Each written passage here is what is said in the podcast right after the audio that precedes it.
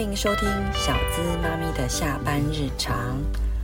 我们的节目会有小资上班族最想知道的资讯，也会分享让家事变轻松的小撇步。让我们一起忙里偷闲，抓住小确幸，为生活点缀幸福的色彩。Hello，大家好，我是玛姬。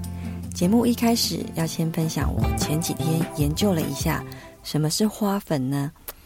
花粉是植物的雄性生殖细胞，它是植物繁衍后代重要的基础，那也可以说是植物的营养精华所在。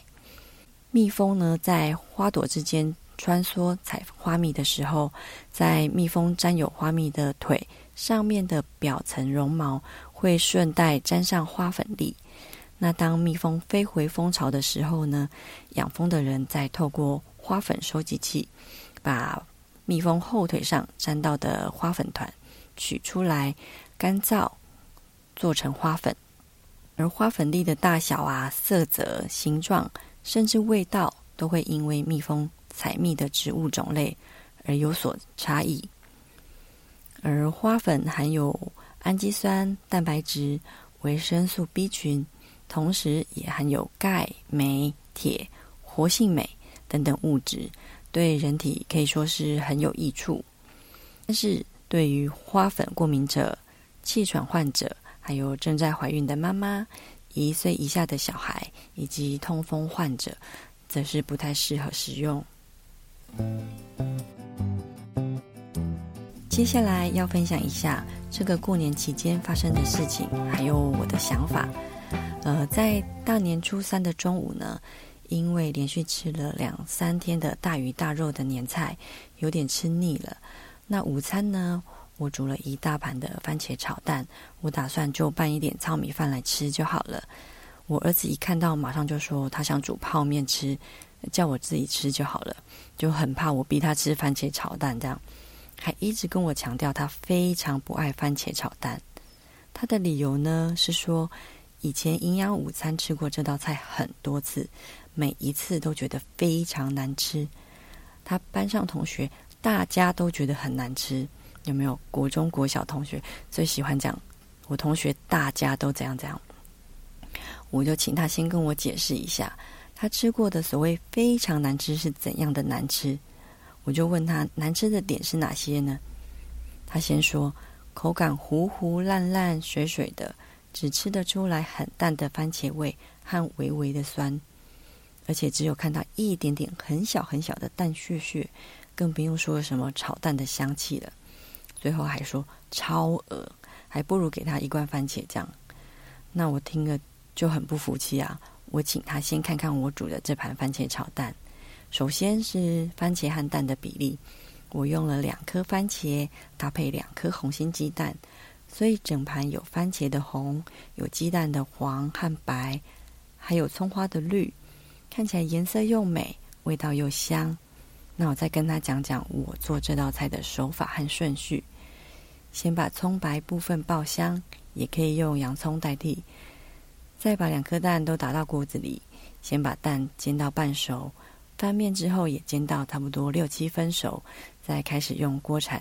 轻轻的把蛋一一的切成小块，然后呢，撒一些盐巴和一点点的胡椒，接着把切成小丁的番茄全部下锅，稍微翻炒一下之后，再加个半碗的水，一直喂淋，煮滚之后呢，转中火煮三分钟，再加一小匙的糖和一点香油，试一下味道，再盖上锅盖。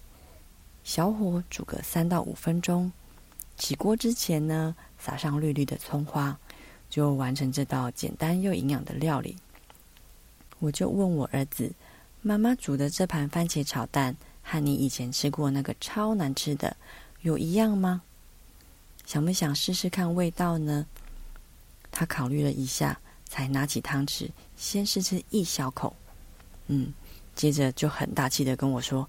分一半给我，用盘子装，我也要拌饭吃。隔天，我到我的好朋友家拜年，顺便喝咖啡，聊是非一下。当大家手上端着刚从咖啡机按出来的咖啡，正要喝的时候，我朋友拿出一瓶花粉，要我们加一小匙试试看。原本呢，我也是不想尝试，因为之前买蜂蜜的时候，店家有赠送一瓶花粉，当时店员是教我每天单吃一小匙。拿回家以后呢，我试吃了几次，当时是觉得花粉的味道有点太浓了，我不喜欢。所以在这个时候，我其实蛮怕加了花粉，我这杯咖啡就毁了。但是想想，昨天我儿子都能对番茄炒蛋改观了，那我也就勇于尝试一下好了。哎，结果花粉加在咖啡里，还真的很好喝哎！看吧。我回家跟我儿子分享这件事，他马上就学我昨天跟他讲话的口气和内容。什么东西都要多尝试几次，说不定这个东西或者这件事，其实对我们的人生是很有好处的。如果只是因为之前有不好的印象，就完全的拒绝接受，不给他和自己再一次的机会，那也太可惜了吧？是的，是的。有没有什么东西是你小时候不喜欢吃或不喜欢做的，而长大之后却能够再次喜欢上的呢？仔细想想啊，人生中有很多事也是类似这样吧。经历了几次之后，有可能又得到了好的经验，也有可能是学到了教训，所以也不用太过铁齿。多多尝试，多多接触。有时候，同一个东西或是同一件事，在不同的人、事、时、地、物之下，或许你会发现，它现在让你有了不同的感觉，或者有了新的意义，也说不一定哦。当然啦，有些东西，像是香菜、葱、芹菜、红萝卜这些，有的人就真的没有办法接受。那真的不喜欢的东西，其实也没有必要勉强自己接受。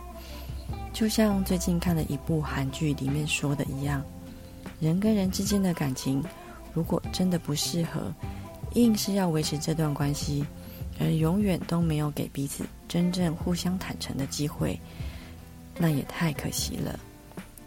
毕竟人的一生也不过是短短几十年，让自己过得快乐一点。还是最重要的吧。当然，前提是要能够对自己的选择好好的负责，对吧？好了，以上就是这一集的内容。希望大家都能过得更好，这样才能让你爱的人也过得更好。我们下一集再见喽！如果你对这一集的内容有任何想法，或是你有想了解的议题，都欢迎您在讨论区留言。那如果你喜欢我们的节目，也请持续关注，并且分享给你的好朋友。下一集也会有更精彩的内容，敬请期待哦。